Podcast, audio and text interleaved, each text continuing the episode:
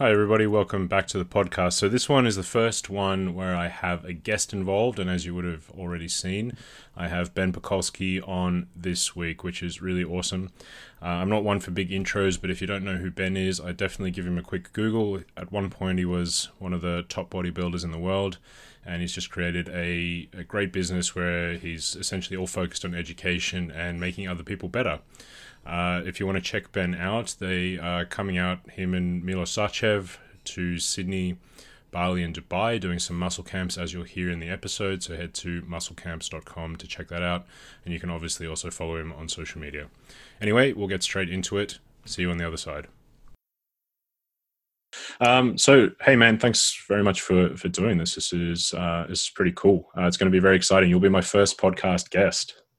Oh, dude, that's cool. Um, man, I, I, see you flourishing. I see you doing well, and, and like love to be a part, love to contribute, and, and hopefully yeah. uh, see you grow and continue to just you know spread the the wisdom. Yeah, I appreciate that, man. It's uh, it's really nice having your support. You've always been uh, very supportive of other people, which I think is is really cool. Um, I, I really appreciate that you know, look, it's a mentality of abundance, right? It's like I don't see even people in my city. I'm like I, I don't see a reason to f- have a mentality of scarcity. Like, yeah, you have a great skill set that's very different than mine, and uh, if you can help a huge number of people, man, even if a good number of my demographic goes over to your business, like great, go learn from you, right? Mm-hmm. We all have something to learn, man, and I, I learn from you, and we make we get better, buddy. That that's what it's all about for me. My big mission in life is really just to shift the fitness industry. It's it's not to retire alone, wealthy at the top of some mountain or on some deserted island, right? Mm-hmm. Like let's shift the whole world, man. Yeah, it's um it's a great mentality to have, and um I do remember you know obviously uh, we, we, met for the first time in person when we were at the, the muscle camps when you came to Sydney last January. And it really struck me how you were throwing it back to the audience and saying like, oh, I, you know, you're getting questions, but then saying, hey, actually, we know someone, there's someone in the audience who knows a lot about this. Like, what, what's your opinion on it? Here's my take. What's your opinion? And what do you guys think? And, and, and kind of bringing people together that way. Yeah, I certainly don't claim to be an expert in everything. You know, there's certainly things you've studied a lot more than I have, and you know, I have a pretty good idea of the things that I know worked for me and the things that I've studied well and the things I continue to study. But you know, you have a very unique skill set. It's tremendous skill set, and I think you know, why would I try to hoard uh, attention, right? Like if, mm. if we can help people, then health, like come on, like, let's share it, right? And maybe I learned something along the way, which I definitely did. Yeah, yeah, absolutely. Um, so you're coming back to Australia, but uh, last time you were out with Jordan, and this time you're coming out with Milos, and I thought that was that was really interesting because he's a, you know, a, an unbelievable, um, you know, guy himself in terms of like the the dedication he has and the knowledge he has, and I just wanted to kind of ask you, um, you know, what's what's your relation to to Milos, and, and how come you sure. decided to team up with him? Man, obviously Jordan's a brilliant, brilliant guy, and, and mm. that course was much more academically oriented, and this one probably will be as well. But it's a completely different thing, right? So with Jordan, I did it was this beautiful integration of strength and size. This, this integration of you know, how to get strong and how to get big, and mm. you know that uh, you know you can't nobody's going to touch Jordan's skill set when it comes to teaching people how to get strong and mobile and, and you know mobility, stability, strength. Right, it's this kind of trilogy, and um, you know I love that time. It was an amazing time. And this year, you know, Milos is really a completely different skill set, and it's just really focused around muscle, not a lot of focus around strength. So we're going to go deep into you know everything there is to learn about putting on a lot of muscle in a short amount of time, and ultimately getting in great condition. So a completely different curriculum, right? And I'm everyone's like, oh, it's gonna be the same. It's honestly gonna be completely different. Like, you know, last year I was very focused on teaching execution, execution mastery, and I think that's the foundation of everything that everyone misses. And this year I want to get into some different stuff. So I want to get into kind of the other things that go into building a great body, everything that's kind of outside the gym. So you know um, how to to optimize the mind how to optimize not, and not just mindset. That sounds like hey, i'm going to give you like a motivational speech or like inspiration or something. It's not that. It's actually diving into a little bit of the neurophysiology. Mm. um, understanding um, the autonomic nervous system is going to be a big part of it understanding a little bit of nutrition.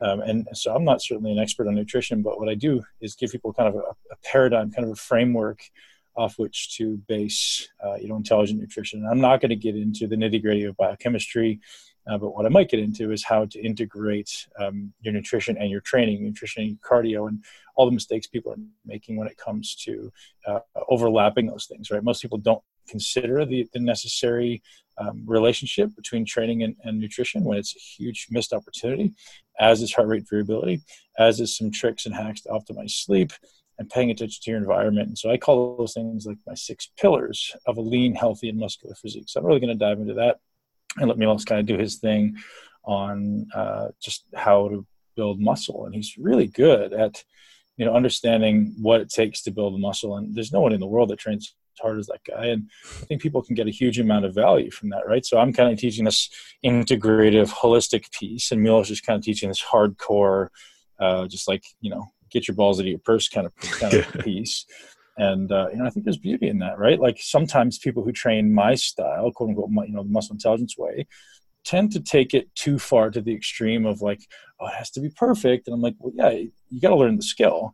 You know, there's this whole motor unit recruitment motor learning thing uh, but then we have to actually learn to work hard. So this this integration i think is just a beautiful synergy. And honestly even teaching Milos a lot of stuff about how to do things correctly, and he's teaching me a lot of stuff about what your body what your body's capable of and the amount of volume you can recover from if you learn to balance your autonomic nervous system and your carbohydrates and, and push recovery. And so that's really what we're going to talk about. There'll be some programming included, some recovery protocols, uh, but completely different than last year. Yeah, really cool. I, I, love that. That um, you know, it's not just about the training stimulus. It's like there's there's a lot going on with this organism, and so I think that's yeah, really it, interesting. It's certainly a big thing, but it's it's you know one piece of the pie, right? One mm-hmm. piece of the puzzle, man. And people don't get that. It's like the, the training stimulus is just kind of the way I picture it is you're just kind of shifting your body away from homeostasis, right? So your body mm-hmm. rests at this homeostatic spot, and we're going okay how how much can i nudge it away here? And then look for that kind of allostatic response back where your body bounces back stronger. And that time between you know stimulus and recovery is really needing to be optimized. How can we shorten that window to get you back in the gym? And then also looking at well what's what's um, system am i stimulating right? Am i stimulating the nervous system the muscular system the, the metabolic system? Um, you know what are, what are we challenging here? And and uh, being able to kind of objectify that as as much as possible and then obviously the overlap of nutrition. Yeah, and um, you know, one of the things that I think really struck me uh, when when we spoke as well is that there's obviously um, a big focus in research on stuff like okay, training volume and and things like that. But there's there's also different types of evidence, and many of the sort of so so-called evidence-based crowd don't really seem to get this. That there's different sources of information, there's different applications, and research studies are not necessarily complete. Could you talk a little bit more about that? yeah, man. Um, well, so after having worked very closely with some people in a lab, many labs, um, you realize that the studies are limited in many ways. So. Mm the first thing that people should acknowledge is most studies that are run today are usually based off of a previous study, the result of a previous study. Uh, and maybe they're based off of someone's previous hypothesis, but typically there, there's some foundational studies that we just assume are true, and we try to build some type of, um, you know, volume or some type of stack on top of that, right? So we have this, we have this study, and we're like, okay, well, we know that's true, and then, so because we know that's true, let's try to add some things on top of that and see if this is also true.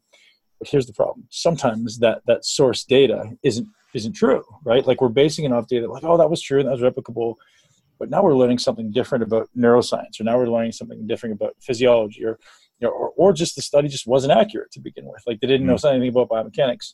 Okay, well now we're basing this new study on false data to begin with. So that's one kind of foundational thing that often happens, you know. And then you're looking at well, then you're looking at master's level students who are running these studies.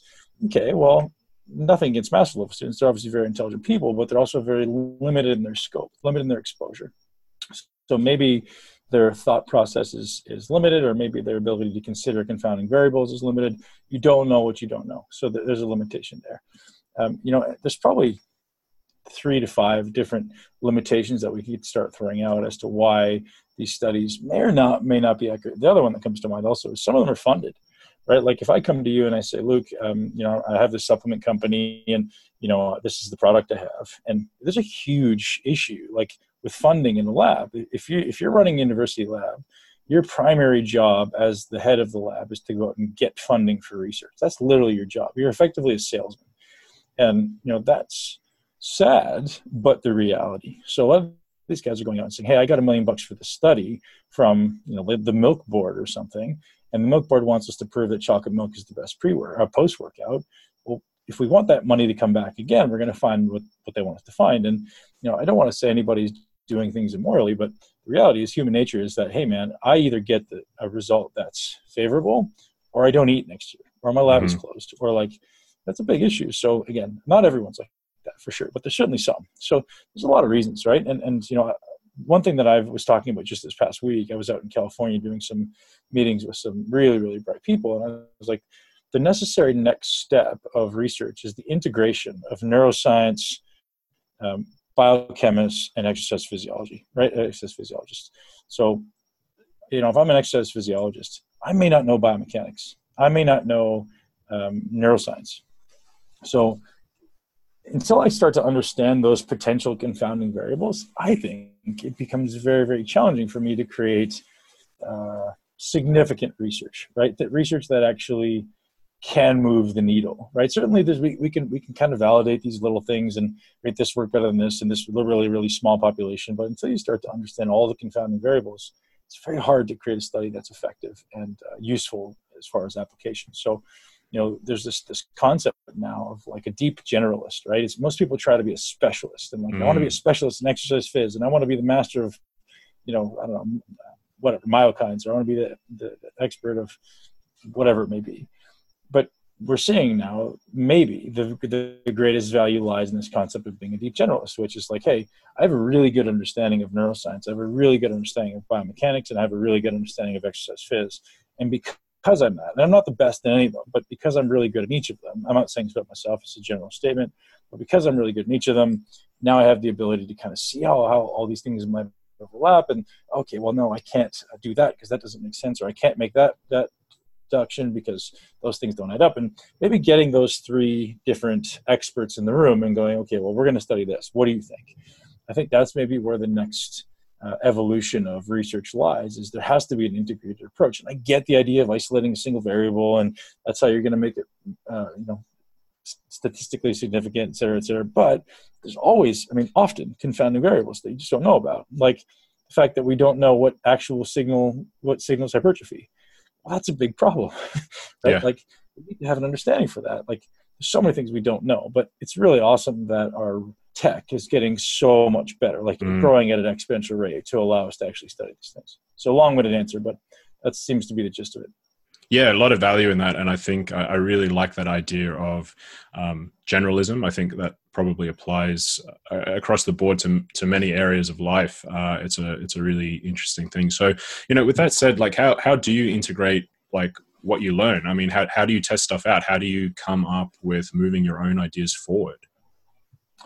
Well, I think you know you've got a beautiful skill set to start looking at things objectively because there's certainly this this large subset of things that we know, right? We know, well, at least we have a very good idea of what's happening in you know the mitochondria when you eat food, when you exercise. We know what's happening in the aerobic system. We know what's happening in the anaerobic system. We have a pretty good idea of how the muscles recruit uh, or how the nervous system recruits muscle fibers, and and uh, you know we have a pretty good idea of you know that tension is probably the number one thing that we know is correlated with muscle growth. And mm. there's a certain number of things that if we start kind of examining at a, at a foundational level that you know there's a small number of things that we know are true and we should base all of our at least our foundations off of that right? Mm-hmm. so what are those? Like we know that in exercise people think load is king and, and I, see people post that all the time and i'm like man it's just nonsense to me.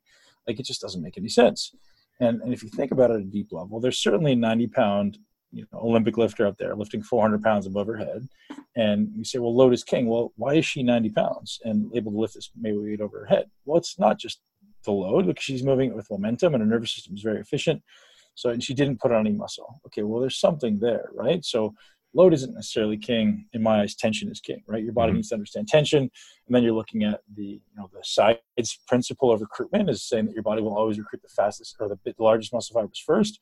Well is that true? You know i question that right? Like maybe uh, that makes a lot of sense if it's if something is done in a particular sequence that it's always been done and your body remembers these movement patterns and we start to adjust those things maybe we could adjust that or, or maybe we can get past the the big muscle fibers and into the smaller muscle fibers. And you know, we kind of just start to think our way down this path of okay, we know we have this one piece of information that we seem to know is is very very likely to be true, like almost certain that this is this is true. We never know for sure, but we say this with a high degree of certainty. This is how this works. Okay, what can I inten- intelligently extrapolate from that that's going to benefit me? That's really it, right? And I think most people just don't have that foundational knowledge of biochemistry or biomechanics or whatever it happens to be to be able to make those decisions. So it comes down to guys like you and me to uh, boil it down in a simple way that goes, hey, this is what we know. Now let's base some intelligent decisions off this. Mm, cool. Yeah, I, I, really like that approach. It's um, definitely the way to move forward, and, and certainly not uh, the, the, oh, do you have a study for that? No, I don't care. Okay, see ya. Yeah. Oh, man, it's it's silly to me to hear those people, but you know what? there, there's there's people out there in academia who are perpetuating that, right? And it's kind mm. of sad and I'm not going to throw names out there, but there's certainly these people who are like, oh, there's, you know, show me the, data. I'm like, fuck the data. Like, uh, you know, I'll, show you the thousand clients that I've worked with over the last 10 years. How's that sound from data? Yeah. Like, you know, like I can show you what the source data is. Like, hey, here's the foundation of my my decision, and then here's the 500 people that I followed it up with, that it's worked with, and you know, is it is there's nothing that's going to work in everything, right? Like, it's it, you can't say that hey, this is going to work for everybody. So I think that's the next step in uh, fitness optimization is looking at people's genetics and customizing it based on your genetics yeah. and your epigenetic expression. So I've been doing quite a bit of studying in that realm. Like certainly not as much as I'd like to because there's so many things you need to study, but um, there's certainly a consideration there where you go, okay, well this person can be more fast twitch. This person uses carbohydrates well. This person right. uses fat well. Um, and there's certainly some things you can kind of get a pretty good idea for or based on genetics. And again, even that we don't know for sure, right? And this is the obscurity of it, right? So, you know, hey, Luke, I have this great study on um, this this SNP, and I'll make up some name. And there's, there's one study that says this study is correlated with being more fast twitch. And, you, and if you actually read the study, it's like, hey, well, it was done in like six 90 year old ladies in Japan. and you're like, oh, well, that doesn't make a lot of sense, right? Like, how can we make that conclusion? There, there's so many of those uh, around genetics. There's so many really, really small studies in really obscure populations. So you're like, okay, well, that can't be equated to anything relevant because it's just insignificant. So, so five years from now, fast forward, millions and millions of studies being done on, you know, trying to qualify or quantify these uh, SNPs, single nucleotide polymorphisms, that are going to be correlated with particular predispositions. Now we've got something, right? Now I've got something to work. Mm-hmm. That's the future. Yeah, I, I, agree. I think it's very interesting to see um, where that moves. It'd be super, super interesting. Um, I wanted to ask you a, a couple of other things. Uh, you know, as many people know, that you you were one of the world's top pro bodybuilders a few years ago. And I found it quite interesting when we were talking one on one, just how you dealt with that transition into something else. Because obviously, bodybuilding was was such a, a narrow focus for you at that time. You were so obsessed with it, and then you had to kind of give that up at some point and move on to something else. And I just wanted to get a sense of how you redirected that focus and, and where you're, you're putting that focus now. Yeah, uh, I think a lot of people go through that at some point in their life, right? They're they're mm living some reality, and whether it be in a relationship or a job or you know, something needs to shift, and it's very hard to let go because it's it's part of your identity. So, I think I have a unique advantage um, in that I never said that bodybuilding is who I am, or I never felt mm. that bodybuilding is who I am. It's just what I did. That's huge. And so much, there's so many young bodybuilders who kind of attached to, hey, I'm a bodybuilder, this is who I am. And I think that's a really dangerous place to come at the world, at least as far as your belief system, right? Obviously, we know we can change our belief system, but I think anybody out there who aspires to do anything or who, who's deep into anything, realize your profession is not who you are, right? It's what you do. And who you are at a deeper level is, is a powerful human being that can do anything that you set your mind to. It's, it's the skill set that you develop along the path. And I think when I had that realization, I honestly had that realization early on. I tell the story all the time mm. that it wasn't until after my second professional bodybuilding show that I ever told anybody that I was a bodybuilder. Right? It was like, uh, you know, I was getting paid a lot of money by that time, and like, hey, yes, I, I do. You are you a bodybuilder? No, nah, I, mean, I, just, I just train. I love to work out, and you know, I train multiple times a day. I compete, but I, you know, I wouldn't go out and tell people I'm a bodybuilder. And you get these like 18 year old kids now who've never competed, or maybe they competed once, and they're walking around, you know, puffing their lats out saying I'm a bodybuilder. And I think that's a, you know, again, just a thought to, to consider is you know trying to identify as something that um, doesn't necessarily define you or shouldn't define you um, kind of corners you into this little box right? It's like well mm. now you've got to keep up with that. Now you've got to meet those expectations externally. Like for me i had no external expectations. It was for me it was all about the internal drive like i just want to be better. I don't give a shit what anybody else thinks. So you know and then and to be honest once i shifted to starting to like acknowledge that i was actually a bodybuilder because now i'm getting paid to do this thing i think my my motivation shifted from being this internal locus to this external thing. Mm-hmm. and it really shifted my passion. It really shifted my my drive you know my, right around that point maybe a little after that maybe around the time my kids were born my uh, motivation shifted to this external thing now right now it's like about making money and it's about looking good and as soon as that happened, man, I lost it. Like I really lost that that killer instinct that drove me to where I am. And there's a lot of lot to be learned there, a lot to be garnered. That you know, this idea of as soon as you make a motivation extrinsic, you'll you'll you'll shift. You know, maybe there's an argument to me that should be it can be internal and external, hmm. but if it's just an external motivation, like you'll see it in kids, right? It's like if, if your kids are enjoying doing push-ups and you go, hey, if you go do ten push-ups, I'll give you a cookie. They're never going to do push-ups again their own, right? Uh, so you're shifting that motivation from that intrinsic motivation to an external one. And you know, I've learned that the hard way with my kids. You know, not much to give cookies, but certainly things where you try to incentivize it on the outside, and uh, mm. it's just a terrible idea. So, yeah, it's hard. Yeah. Um, uh, you know, obviously, there's something where uh, you know you're running a business now as well as well. So that's like a, a really tough thing um, because there are some numbers that like you've you've got to kind of keep an eye on but at the same time you've obviously got a goal of impacting people's lives and and that sort of thing. So uh, you know i was wondering how you maybe balance those sure. those two. And i think balance is bs right? I won't curse on your show but i think balance mm-hmm. is, is, bs maybe i've already cursed on the show. That's fine. Uh, but uh, so yeah i think it doesn't exist like mm-hmm. you realize that if you want to be great at anything balance is just not even an option right the people who you find who are really really good at something are literally the ones who are, you know, chaining themselves to the squat rack and saying, "Hey, I'm going to stay here until I'm done what I need to do." Right? It's literally that. It's not the mentality of, "Oh, I'm just going to do a little bit today." There's no such thing as lukewarm, as mediocre, as mm-hmm. halfway in. Right? You're either all in or you're not. And uh, so this balance thing is, you know, just a myth. But I think for me, the way that I am able to um, keep, you know. Uh, a lot of plates in the air, a lot of things juggling, uh, juggling a lot of you know, things in the air is trying to be all in on everywhere I am. So if I'm, you know, in a conversation with you, like there's no phone, there's nothing around. If I'm in a conversation with my children, same idea. If I'm in a conversation with business, same idea. You know, and, and ideally in the gym as well. And I'm certainly not perfect, but that's the that's the kind of jumping off point. Is my objective is I'm going to be all here. I'm going to be all in, and uh, I can give it everything I've got because uh, if my hand, if my mind is, is distracted and pulled somewhere else, no matter what I'm doing, I'm not going to be doing my best. So, you know, that's a big tip for everybody is learn uh, deep work, right? Is learning this concept, Cal Newport's concept of deep work, which just means if I'm in a conversation with you, I'm in a conversation with you and I can learn to be all in. And I think learning to say no is a big thing as well. Mm. It's very easy to get in, in, our current modern society to get pulled in many different directions. And uh, that's, um, you know, so I guess coming around to, to answer the question, uh, maybe a little more accurately is you know i believe when it comes to um, you know balancing um, giving people everything i can giving people uh, attention giving people uh, knowledge giving people all of my energy attention and making a profit i think that they shouldn't be uh, there shouldn't be a separation they don't need to be mutually exclusive right i think the more selflessly i give to everyone i find it just tends to come back in the beginning you're like i'm doing a lot of stuff for free mm-hmm. but eventually you start to realize that you know and i say this about social media all the time like i don't post on social media a lot but i have thousands and thousands of people that post for me because i'm doing so, so much for them and that's that's the beauty right it's like mm-hmm. There's always somebody around you no matter how small your circle is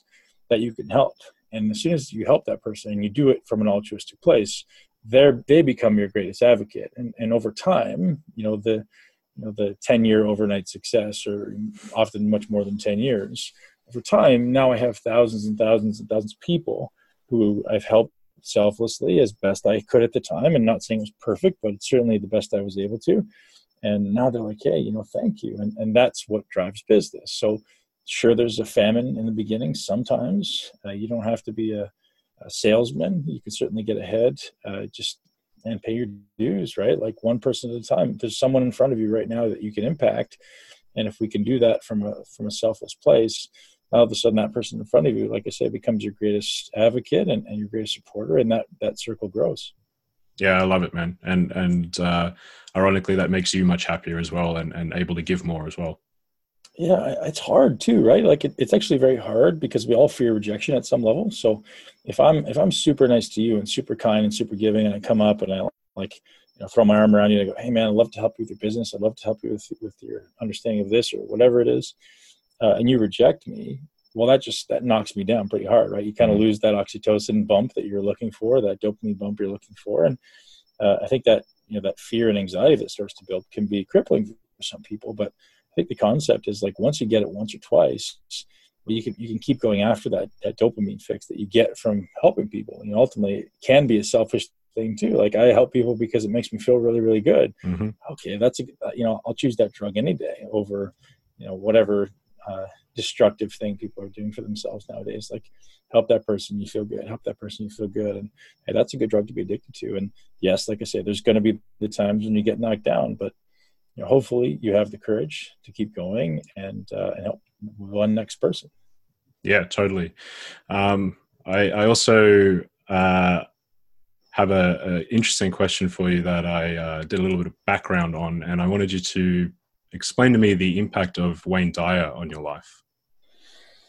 Interesting, man. So thank you for asking that. In 2007, I was in a really hard time in my life. I was going through, at least what I said was a really hard time. You know, looking back on it, it's always kind of comical, but I, I, was having a hard time with the girl I was with, and she was, you know, causing a lot of stress for me. And she, looking back on it, wonderful human being, we just weren't right for each other. And so, I'm sure most people can relate to this idea of there's probably one person in your life who just knows how to push your buttons and knows how to set you off, whether it may make you angry or make you upset or whatever happens to be. And, you know, it really, um, tugged at my strings to know that anyone in the world could make me angry, could make me like act irrationally and make me feel like I was just doing something that was unnatural for me. And there's two people like that at the same time. So, you know, you know, you kind of given you're, you're uh, offered a few options at that point, right? You're like, okay, you can either cut this person from your life completely, or you can use this as an opportunity to become better. And so luckily, I had a great mentor who said, "Hey, no, no, no you're not going to cut this person from your life. If that happens, great, but you're going to use this as an opportunity to learn how to not be reactive." So he gave me a meditation, he gave me a book, and both of them happened to be by Wayne Dyer. And this concept of um, you know just kind of sitting with yourself and, and seeing who you are at your core. You know, like this idea of who am I and, what is my natural state and am I angry at my core, or is that just something that the world has kind of imparted on me because of my scenario or because of you know my history or whatever? So sitting with it, I started to realize that you know I could. Um, I didn't have to be reactive, and Wayne Dyer was really the first guy who uh, got me into meditation again. I didn't. I did get a chance to meet him a little bit later, and I'll tell that story in a second. But that's really what it was. Is he's just got such a beautiful outlook on life. So, long story short, I read four or five of his books did his meditation almost daily for probably a year. And uh, I was into bodybuilding at this time. I think I had just got my pro card. Maybe just no, yeah, I think just just before I got my pro card. And then I moved to California. And here's the irony of life: I moved to California, and my very first day in California. So I'd been to California before in Venice, and I'd you know been there for many months at a time. But this time I was actually like moving for a few years and I get there and I always took the same path to the gym. I always went, you know, from my, my same my same routine was I'd land in LAX, I'd grab a car, I'd drive straight to the firehouse, I'd have lunch, breakfast, whatever it was, and I'd go train. And uh, it was always the same. I'd probably done it 15 times. And this day, for whatever reason, I decided to take a different path. And I go past the, uh, the Santa Monica Civic Auditorium, and I see on the billboard, appearing tonight, Dr. Wayne Dyer. And I was like, whoa, okay so i had i think four hours or something to get to get there and get back so i, I booted home didn't work out came back got there at 705 and i walk in and his daughter and is singing at the front of the stage at the front of the, the auditorium and i'm sitting in the back and it was just the most beautiful thing to watch their bond um, and you know see them interacting and seeing his his temperament and know, I honestly aspire to be what he is or what he was, right? This beautiful author who touched millions and millions of people just because of his, his altruistic desire to help. And so, um, you know, long story short, I actually am acquainted with his daughter now. I named my daughter after his daughter just because of the relationship they had. And, uh, you know, he's someone who's impacted my life massively. Unfortunately, we lost him a few years ago to uh, leukemia. But um, again, still, still lives in my heart, man. He's been a big impact. Wow. Made a big yeah. massive man. Um, you know that that i think that can't be understated that sort of internal work and that um, spending time with yourself. It, it, gets a little harder with uh, technology and the way the, the world is at the moment but uh, something that is just so important. What's the only way right? It's it's literally the only way to discover who you are uh, what you love. And you know i say this all the time on my podcast and when i'm interviewed is know, the person that you think you are right now is not you in reality, right? It's the person you've become to receive acceptance and love and not be ostracized from your community. So, all these things that you think you know and you love, and, and the way you dress and the way you talk and the way you act is literally a reflection of your scenarios, not necessarily who you are at your core, even your voice, right? Like people's voices can change massively according to their psychological state and um, I think that's why we learn to be attracted to certain people and unattracted to other people. You know, the voice can be a big, big thing. Um, but yeah, so it's so important for us to start questioning, you know, what we think we know. What is our belief? Who are we? You know, question those identities. Like, you know, I'm I'm a smoker. I'm a I'm an alcoholic. I'm a whatever. Like, you can question those things because they are not reality, right? Those are just reality as you've adapted to, as far as you've adapted to your scenario in life. So you know, such a beautiful thing to know is that we can literally change anything. Yeah, absolutely. Um, and, and you know, speaking of that, you've you had a lot of really smart and interesting people who, who many of them sort of preached a, a similar thing on your podcast. And I was wondering who uh, who stood out in 2019, who who had the biggest takeaways for you personally. Um, geez, that's a long list. Um, so I don't know if it's 2019, but I'll kind of I'll kind of uh, throw some names out there for people who've made a big impact. Um, someone who's in my life right now and uh, hopefully looks like is going to be a uh, significant part of my life going forward is Dr. Andrew Huberman. Of, oh man, I was going to say I love that podcast. I, I, think he's awesome. Yeah, he's he's absolutely brilliant, and I got to spend the last couple of days with him, so he's front of mind, and we've got some amazing plans for what we're going to do later in the year. Awesome. Um, Joe Dispenza is a big, big influence on my life. He's on the podcast. I think it was toward the end of 2018. Um, John Demartini is, uh, if you haven't heard of that guy, if you haven't studied stuff, you probably know who he is, but mm. most people may not. Absolutely worth it. Um, honestly, Jordan Shallow, man, Jordan. It, it, so one thing that I, you know, a lot of people aspire to be pro athletes. A lot of people aspire to be bodybuilders. A lot of people aspire to be whatever. Like the people who inspire me most are academics and people who have an, a what seems to be a natural good nature, like just a good natured person. And when I find those people, whether it be academics or good natured humans, I like to um, realize the value they bring, right? So whether or not they're a pro athlete or they're you know financially stable or wealthy or whatever, man, like those are the things that I feel like I aspire to most is to have just this beautiful nature, this good natured um, existence, right? Like I want to be a kind person. I want to have kind thoughts and treat people well. And uh, I want to be able to use my brain really, really well. You know, I, have gone through the physical aspect of my life, and now there's mm-hmm. these other mountains to climb. Is to, you know, never. Be, I mean, again, who knows if they never have a negative thought, but like that's almost the intention. Is how can we live a life of just pure joy, bliss, kindness, and, and love, um, and then also have a tremendous um, brain power, right? The ability to access all of your thoughts, the ability to think through at a really deep level, you know, six layers deep kind of thing. And those are the things I aspire to now. So those guests stand out to me, and you know, the list is long. Yeah, amazing. Um, I, I, really loved the the talk that you had with Dr. Huberman about the plasticity of the brain and what we can do to to change it and influence it. Um, so really we've cool. been talking about that for the last two days, and it's so much deeper than you know. And that's what mm. we'll be working on together. Is you know he's obviously very very well versed. I mean, world class, right? If not one of the best in the world, the best. Um, in, in changing the brain from from a neuroscience perspective, but there's certainly a mm, enhanced benefit when you integrate exercise, right? There's this mm. enhanced neuroplastic state that may be uh, more, maybe superior to any other opportunity that exists in life, right? Like short of uh, rep- uh, reproducing childhood, like the next, see, it seems the next most neuroplastic state is exercise. And, you know, some might argue like maybe there's something in psychedelics as well, but it's not something he talks about. But, you know, those seem to be your most, um, you know rich opportunities for neuroplasticity. So how do we then leverage this pl- plastic state that exists from exercise from intense exercise to change your mind and change your brain and, and ultimately carry that then not just in, from your workout but into every other aspect of your life?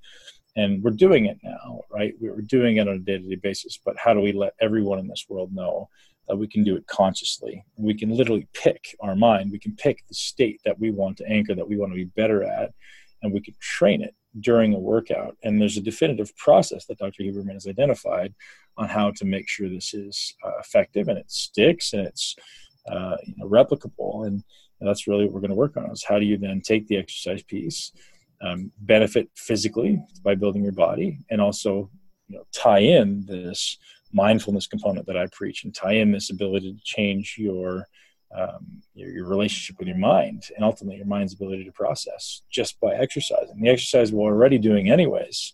Now we can exponentially increase the benefit, right? And that's we can enter that conversation in a powerful way and give people a process that we know is replicable. Um, I think that's the next big development in exercise. Yeah, that's that's incredible. I think uh, people will be very excited to hear a bit more about that. You know, um, for for people who are interested in this piece of uh, you know i've been talking a lot about it with my audience in um, you know there's a lot more to life than like tracking your food and like getting into the gym right? Um, to, to work on yourself and to, to do that internal work where, where would you recommend people start? Like books and resources and stuff or just like within themselves? Yeah or any practices or habits or anything in particular that sure, has man. the well, most I'll tell you what the most powerful practice that anyone can implement is gratitude.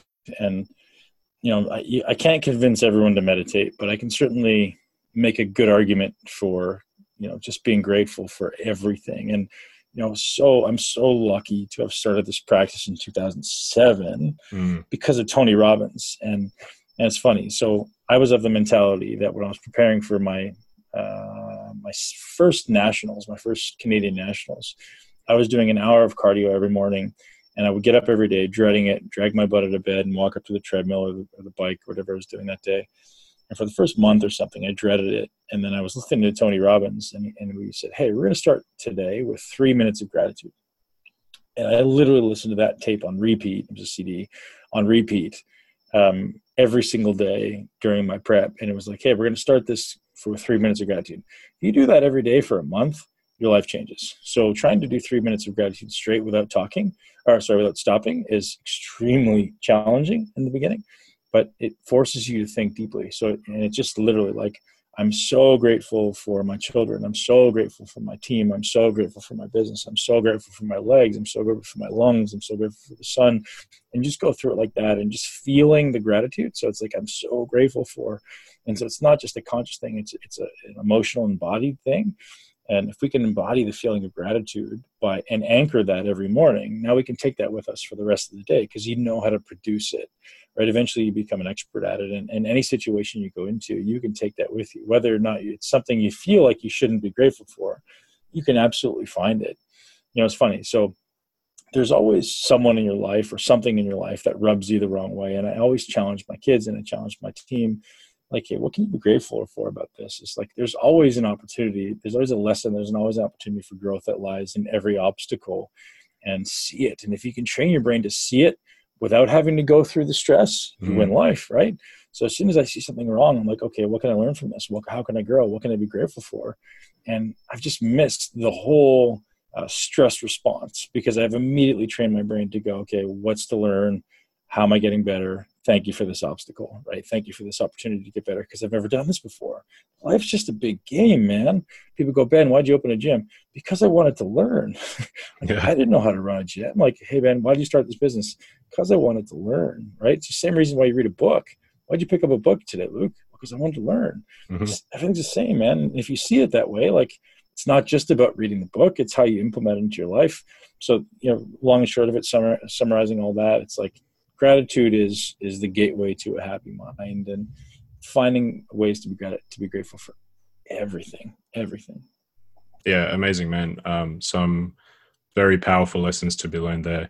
Uh, I'm, I'm, conscious of your time, my man. Um, so I just wanted to ask you to plug all of your your stuff. Obviously, you got the muscle camps coming up, which will be phenomenal. They were really great last time, and I'm sure with uh, alongside Milos, it's going to just be next level. Yeah. Um, so muscle camps in Dubai at the end of January, and first week in February is Sydney at Kingdom, and second week of February is Melbourne, uh, Doherty's, and third week in February is uh, Body Factory in Bali.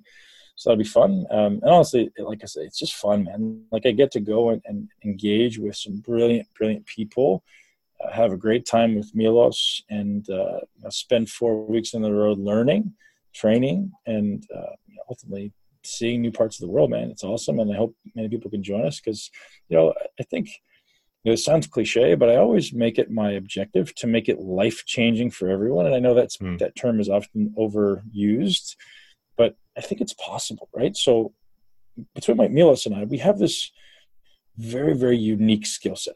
And it doesn't mean that I'm better than anybody, but both of us have a wide array of information in a vast number of areas. And for most people that attend those camps, they're like, hey, this completely changed the way I look at exercise, or this completely changed the way I look at my body, or completely changed my belief as to whether or not I can get results. That's the goal, right? You know, this idea of like giving you a framework for rapid transformation of body and mind. And that's kind of the, the title of this course is it's not going, going we're not going to go through the, the detailed biochemical pathways like you could, but we're going to give you this foundational um, knowledge so you can start saying, okay, knowing all of these pillars, which one single thing at a time is going to help me move the needle the most for me, right? And that, that for, for 95% of the population is all they need, right? So most people are so busy looking at training or nutrition or one of these one of these things instead of looking at the big picture of their body, right? The internal environment creates the external environment. So the internal environment of my body creates the external manifestation of muscle or fat or whatever.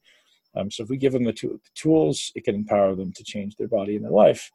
Um, so yeah, long and short of it is that. And then uh, Muscle Intelligence Podcast is a great place to find me. I'm doing those twice a week now. So one is uh, an amazing guest. We have such brilliant, brilliant guests. And, and so many more to come. And we also have uh, Q and A's that we do once a week, also with my co-host Ashley Van Houten, who's fun and awesome and, and uh, great to have her. She she adds a new dynamic, a new uh, level to the podcast. Um, and muscleintelligence.com is probably another great place to find us. We do coaching, we do we have programs custom or um, pre-prepared for kind of to fit everyone's needs, and that's constantly growing. We're building out a really cool thing actually, Luke, and um, you know it's uh, you know, kind of bringing in experts from all these different areas. And I think I mentioned this to you last year. It's like mm. we've got some brilliant nutritionists coming in, we've got some brilliant geneticists coming in, some brilliant neuroscientists coming in, some brilliant doctors coming in, all to contribute in their area. Because I always say, you know, that muscle intelligence isn't about me. Like it's not the Ben show, and it, it never was meant to be. Right? Sometimes it evolved to that, but it's never meant to be that. I always wanted to, to emphasize the information and, and the results. So we're doing our best to bring in all of these different experts uh, in different areas. And you know, some that stand out that people don't typically see, breathing. There's a breathing module coming mm. out, not yet, but it will. There's a yoga module coming out, yoga for bodybuilders. There's a mobility module coming out, and like we're building all these modules to give you the resources to be able to change your body in one place, and that's uh, hopefully a useful asset for people. Yeah, phenomenal, man. Um, thanks so much for everything that you do. Uh, it, it, really is. Um, impacting a lot of people positively. And I'm, I'm just so stoked to be able to call you a friend and to have you on the podcast, man. Thanks for doing this. Man, it's my pleasure. And hopefully I get to see you when I'm out in Sydney. I'm there for about a week, man. So let's definitely make a time to, to get together, at least get a lift in or get some more food. Totally. Yeah, we'd love to. That would be awesome. Sounds great. Okay, cool. Thanks, man. Thanks for coming on and we'll chat soon.